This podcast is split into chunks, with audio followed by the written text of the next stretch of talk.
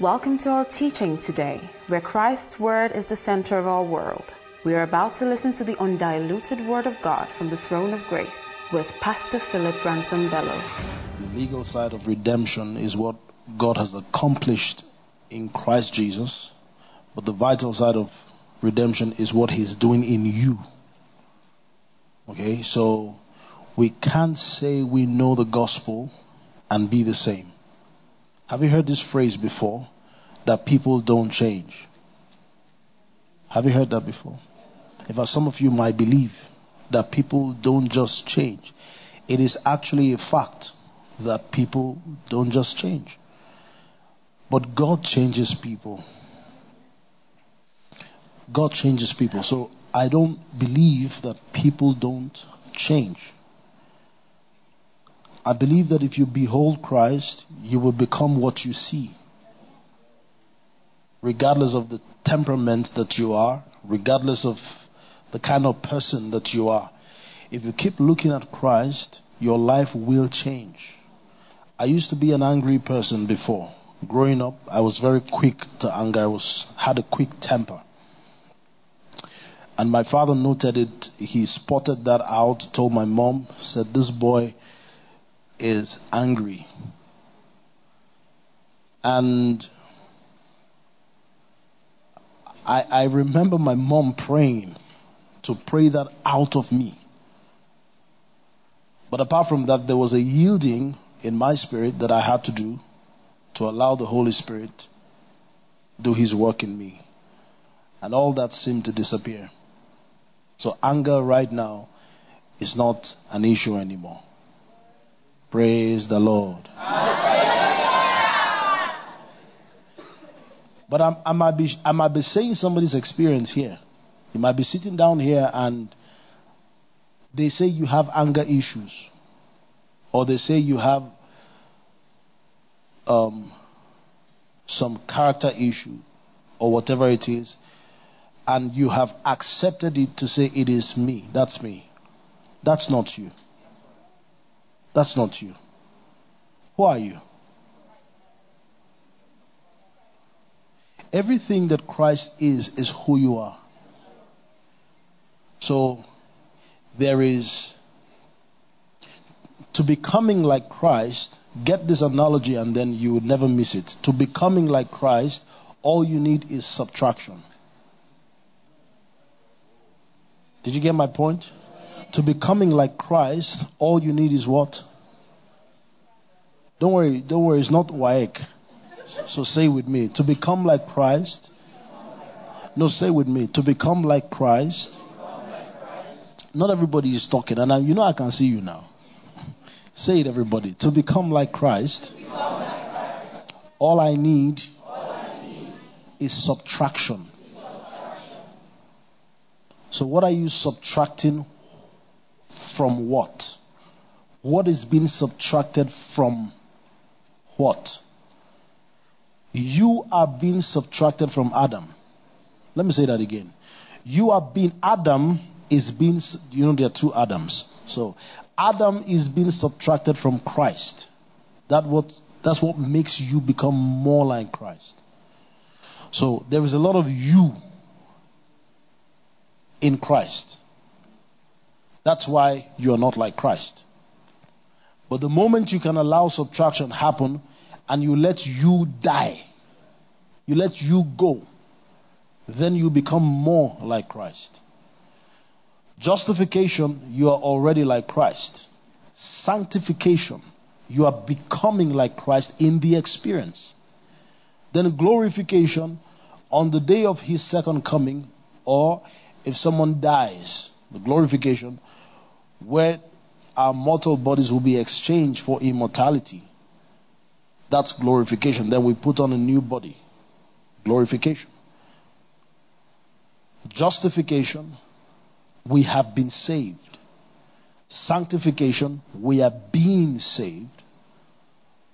Glorification, we will be saved. Spirit, soul, and then body. Your spirit is already saved. Legal side of redemption. Sanctification, you are being saved every day Do not be conformed to this world, but be transformed by the renewing of your mind. So there is a transformative process going on, sanctification. And that happens in your mind. You need to renew your, your old password to the new consciousness of the new password. Then glorification, you will be saved. So I don't believe that people, I don't believe that you can change regardless of your experience. And I'm looking right into your eyes and I'm telling you, you know why I'm saying so boldly?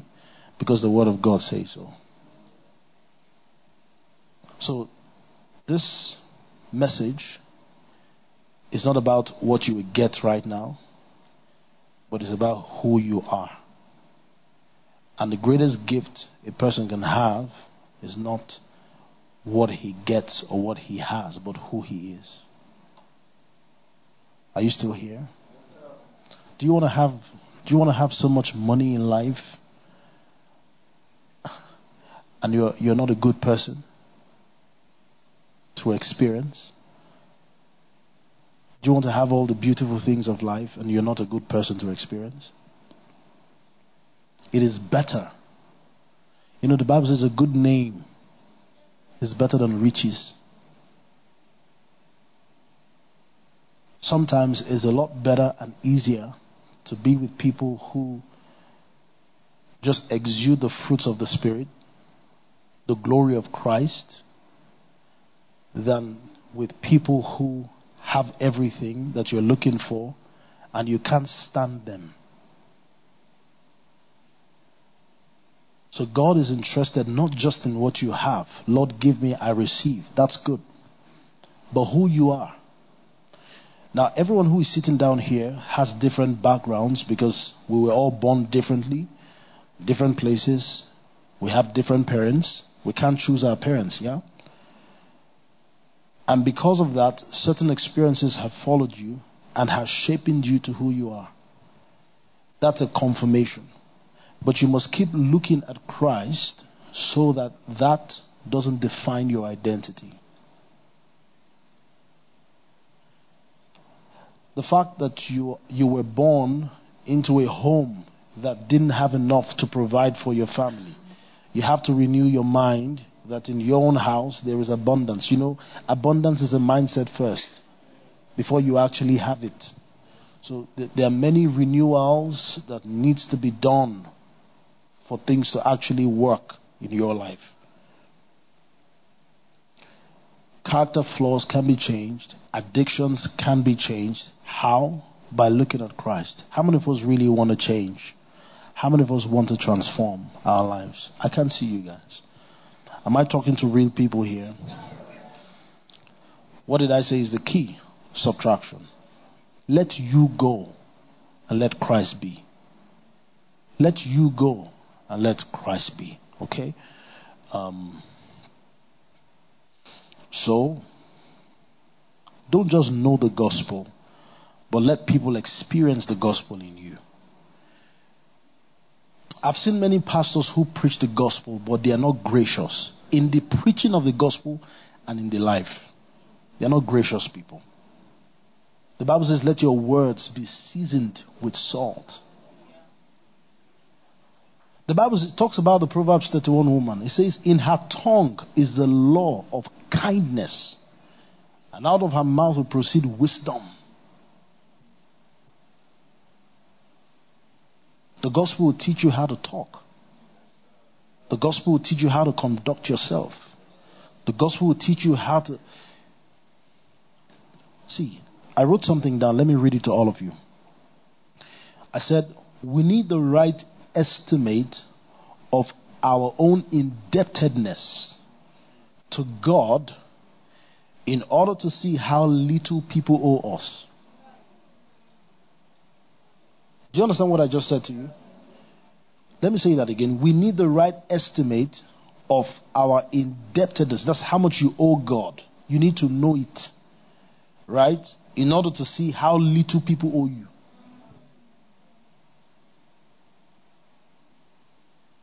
Do you know how much of God you owe? Have you thought about it? So, when I was saying all those things, justification, and I said that your sins have been forgiven, What sins were forgiven? That's a sin that you couldn't pay for.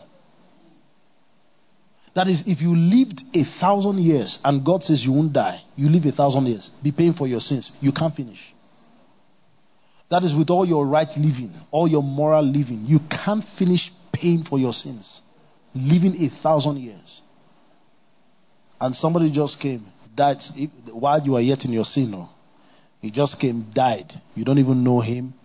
They were even you are in fact at that time you were angry with God. So beef against God not knowing what God has done for you. Then somebody managed to preach the gospel to you, and then you now received Christ. You know, the thing has changed now. You were the one who was angry with God, but the message of the gospel came to you and said, God is not angry with you. Who's supposed to be angry? Have you heard people say that before? I'm angry with God.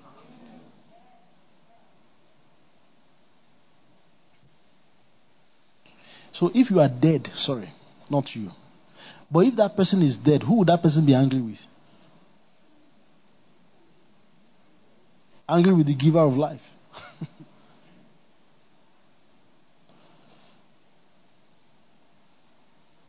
what you owe God exceeds how much you can pay. Luke chapter 18, verse 13. Let me show you. Luke chapter 18, verse 13. Do you know this guy in the scripture? And the tax collector standing afar off would not so much as raise his eyes to heaven, but beat his breast, saying, God, be merciful to me, a sinner. This is a tax collector. Uh, um, the Living Bible actually puts it this way a corrupt tax collector. This guy was corrupt. Verse 14.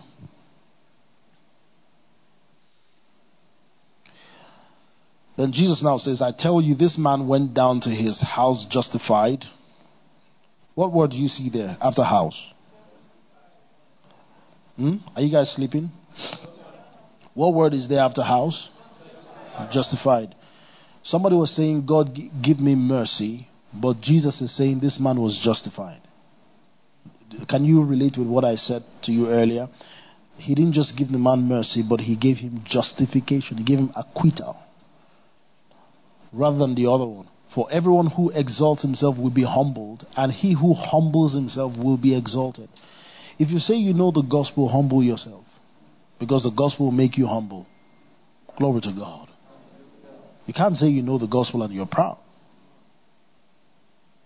That's not the gospel. So, God expects the recipient of his righteousness to be gracious. If you have received the righteousness of God, you ought to be what? Gracious. So say this with me. I have received the righteousness of God, and therefore I must be gracious. So God is not just looking for righteousness that you have in His Son, but He's also looking for graciousness. Graciousness. Okay? It is ugly for the forgiving person to be unforgiving. It is so ugly. It is so, oh Jesus, it is so ugly. It is so ugly for you who have received forgiveness not to forgive. It is terrible. It's an ugly picture that you are unforgiving when you have been forgiven. Do, have you realized your indebtedness in the first place? Do you realize how much you owed God? And then somebody's owing you, you want to use sledgehammer to finish the person. Matthew chapter 18, verse 15. Matthew chapter 18, verse 15. Very quickly. Says, Moreover, and let, let me make this a standard for all of you. So I want you to look at this scripture and make this your life standard and pattern. Right? This is this is Jesus teaching now. It says, Moreover, if your brother sins against you, I take that again because I want you to catch something that I'm about to say. Moreover, if you sin against your brother, let's read this together. One to go. Moreover, if your brother. So is it if you sin against your brother or your brother sins against you? Okay, in in logical sense, who should go? Because the next word you have there is go. So who should go? Is it not the person who sinned against the offender is the one who should go? But the Bible says if you are offended, you go. Say amen. amen. Is it Pastor Phil who said it? If you're offended, what do you do? Go and talk to the person. Go and talk to have a conversation with the person. Hey, bro, sister, you offended me. And you did this, this, this. I was unhappy. You know, if someone is coming to you with the intention for resolution or to further the quarrel, the conversations are different. So if if somebody offends you and your intention is to is to lengthen the stakes of the quarrel, the way you will go, even the person who sees you as you are coming knows that there is wahala coming. So I, I submit to you that before you go, you should actually have forgiven. That the purpose of your going is not to say that whatever the conversation will be, will whatever the result will be, will determine whether I forgive or not. No, that's not your conversation. Your conversation is that you have forgiven, so therefore go.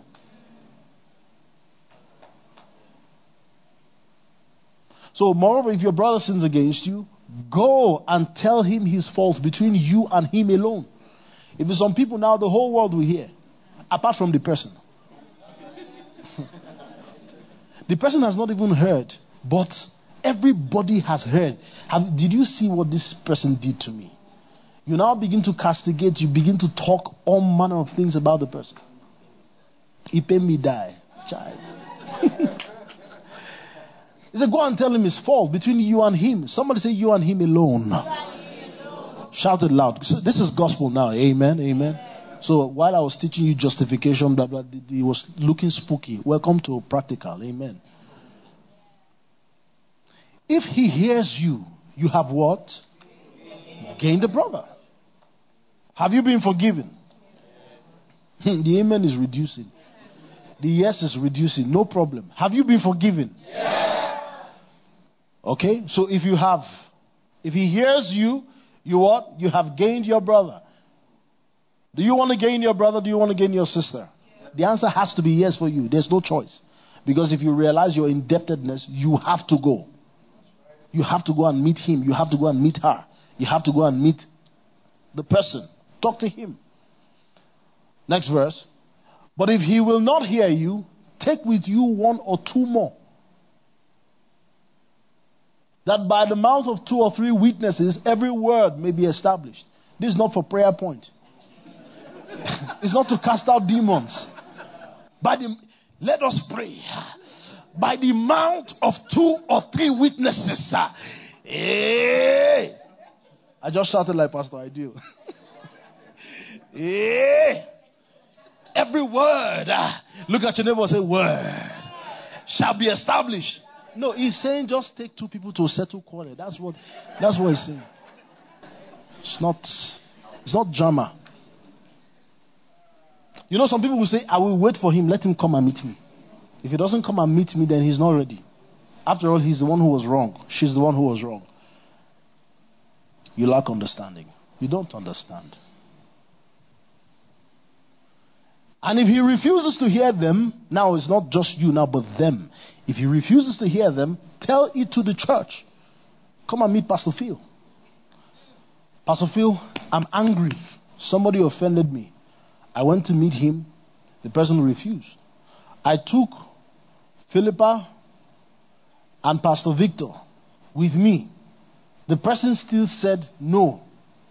What I did was right and the person refused to make up or make peace with me, then you come and meet me. Then, as the church, watch what I'm going to do.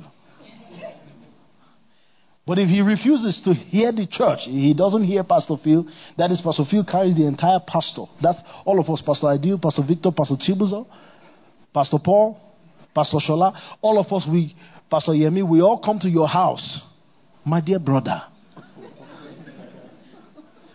in fact, my first conversation with you I will ask you first what's doing you. but I will make you realize that you are even the one who is wrong.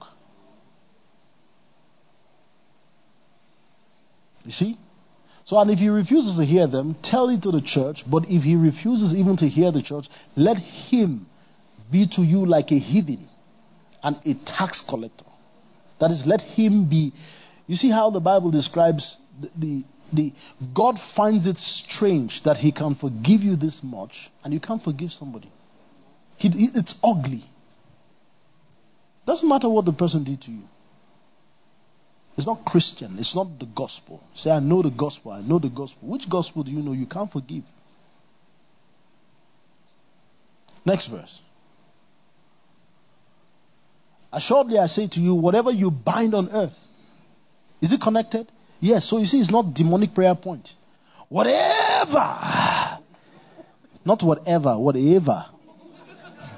Whatever you bind on earth shall be bound in heaven. Whatever you lose on earth will be lost in heaven. It's still the forgiveness matter. This is about the church now. Next verse. Again, I say to you that if two of you agree on earth concerning that they ask, it will be done for them by the Father in heaven. Is it prayer point? It's telling you a statement of fact. There's prayer point for this, so oh. don't get me wrong. But this is also a statement of fact for the person who doesn't want to hear when the church has come to him. Next verse. For where two or three are gathered together in my name, I am there in the midst of them. Watch how he switches back to the conversation. Then Peter came to him and said, This thing you've said, Lord. So how often shall my brother sin against me and I forgive him? Up to seven times? This is Peter. You know, Peter is a very straightforward guy. Doesn't like to. See what Jesus says. Jesus said to him, I do not say to you up to seven times, but up to this is under the law. Up to 70 times 7. Next verse. Therefore, the kingdom of heaven is like a certain king who wanted to settle accounts. I wish you had the Living Bible. You would have seen how much this guy is talking about. Wanted to settle accounts with his servants. Next verse. And when he had begun to settle accounts, one was brought to him who owed him 10,000 talents. I checked my Living Bible. 10,000 talents is $10 million. Yeah, my Living Bible is there. It's actually $10 million. He says, this, this servant is owing master $10 million. That master is, is a master. He's a master. Next verse. But as he was not able to pay, his master commanded that he, you see the word commanded because he was really master. The master commanded that he be sold with his wife that is, since you can't pay me, we will sell your wife, sell your children. Are you getting? Because that $10 million has to come. And all that he had, and that payment be made. The servant therefore fell down before him, saying, Master, have patience with me, and I will pay you all. May you never owe anybody oh. you. Now, better prayer I pray for you, so. you don't understand. I say, may you never owe anybody. And the master of that servant was moved with compassion, released him. What? To forgive $10 million? Forgave $10 million? But that servant went out and found one of his fellow servants who owed him 100 denarii. Now, this 100 denarii is $1,000. Somebody forgave him how many? $10 million. Somebody was owing this guy $1,000. And he laid hands on him. he didn't even do like the master who said, Command him to come to me. This one, he just went straight. Laid hands on him, took him by the throat, saying, Pay me what you owe. Do you know this is us? Compare redemption with, with how you treat your brother, how you treat your sister, how you treat your family members. Next verse. So this fellow servant fell down at his feet and begged him, saying, Have patience with me, I will pay you all. And he would not, but went and threw him into prison till he should pay the debt. So when his fellow servants saw that he had be, what had been done, they were very grieved and came. Why were they grieved? Were they grieved because they were owing him or because of the way they treated, because of the way he treated the guy? No, they, that's not why they were grieved. They were grieved because they know how he, somebody else treated him. They were very grieved and came and told their master all that had been done. Then his master, after he had called him, said to him, You wicked servant, I forgave you all that debt because you begged me. Should you not also have had compassion on your fellow servant, just as I had pity on you? See, the, the, the, the, mercy you have received from the Father, that's what you give to others. That's what you give to others. So it doesn't matter who hurt you, it doesn't matter who has offended you. You must forgive. You know, the greatest hurts are the ones that come from people who are closest to you. Right?